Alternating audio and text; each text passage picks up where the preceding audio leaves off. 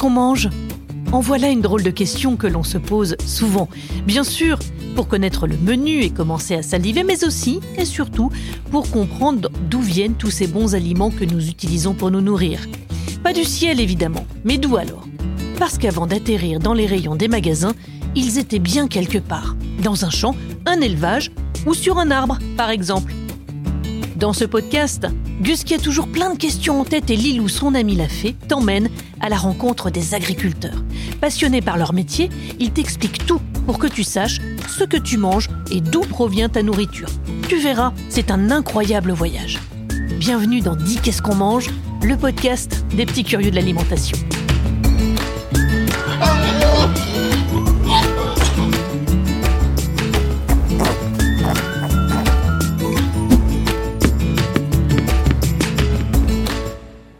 Je commence à avoir un petit creux, moi. Oh, mais j'y pense. On est dimanche aujourd'hui. C'est le jour de mon plat préféré, pâte au jambon. Allez, direction la cuisine.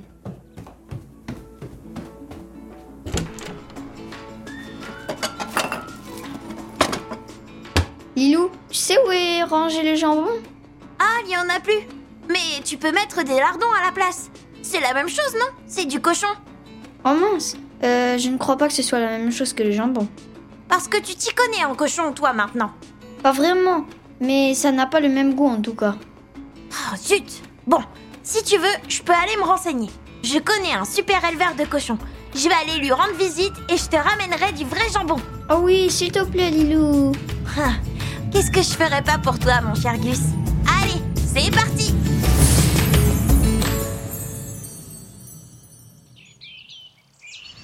Yap Nous voilà arrivés dans la commune de Saint-Ivy, dans le sud du Finistère, chez Adrien, un éleveur de cochons.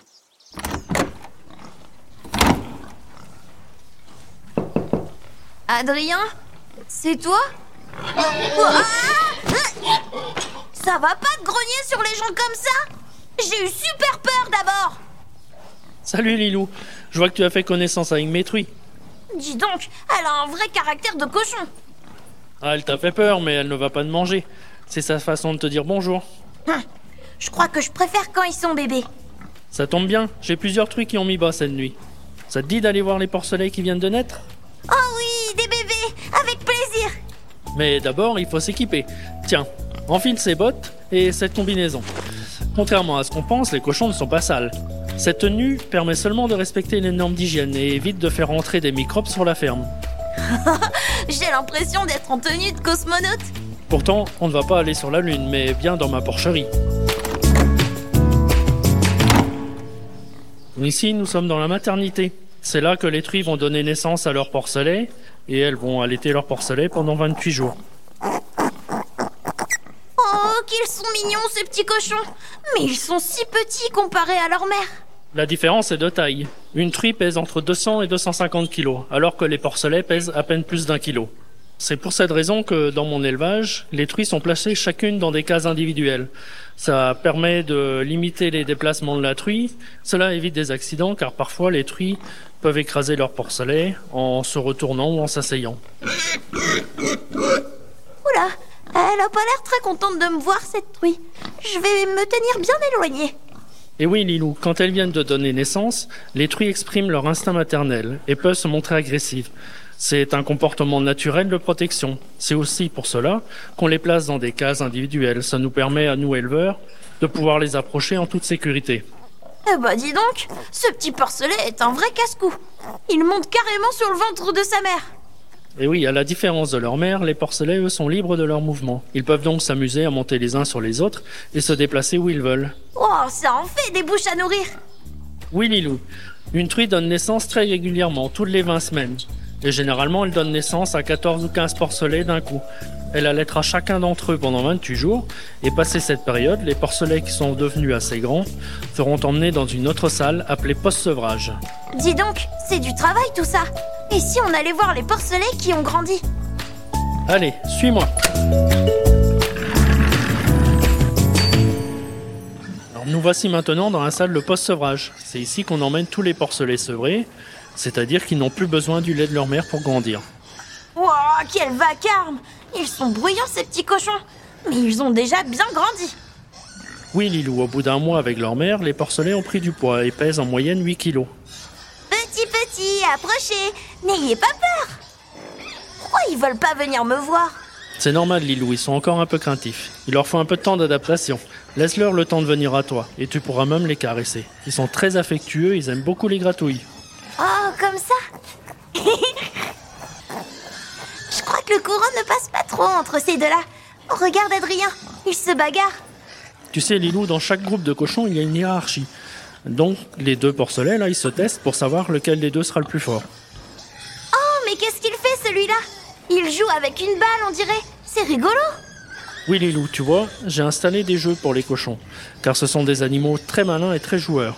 Ils ont besoin de mâchouiller, de farfouiller avec leurs groins, c'est-à-dire leur nez. Et donc, pour leur bien-être, pour qu'ils soient stimulés, on place différents jeux dans les enclos, comme les balles ou les cordes à mâcher que tu peux voir.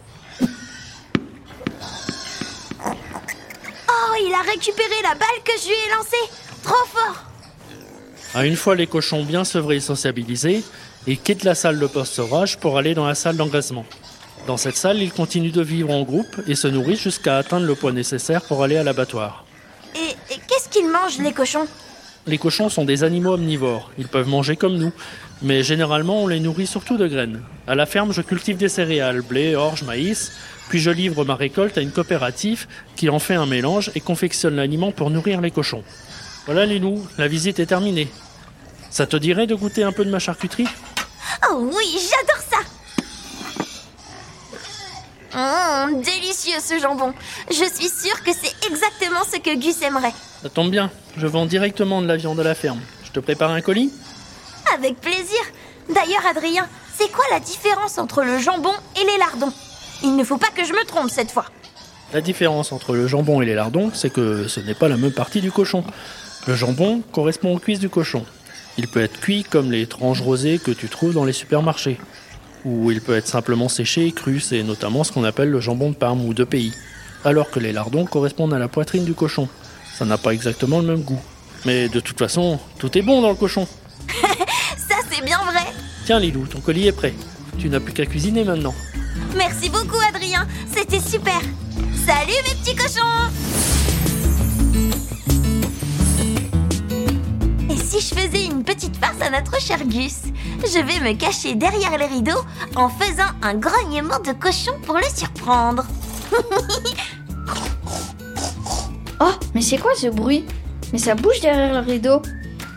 Euh, il y a quelqu'un Bon, c'est moi, Gus Ah, tu m'as bien eu, Lilou. J'ai vraiment cru qu'un cochon était entré dans la maison.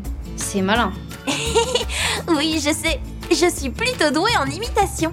Tiens, en parlant de cochon, je t'ai ramené ton précieux jambon. Oh, merci, Lilou. Hum, hum, c'est trop bon. Eh bah dis donc, Gus, tu manges vraiment comme un cochon. Lilo et Gus, on vous retrouve très vite. Dis qu'est-ce qu'on mange, le podcast des petits curieux de l'alimentation, est produit par Agriculteurs de Bretagne en partenariat avec Crédit Agricole en Bretagne.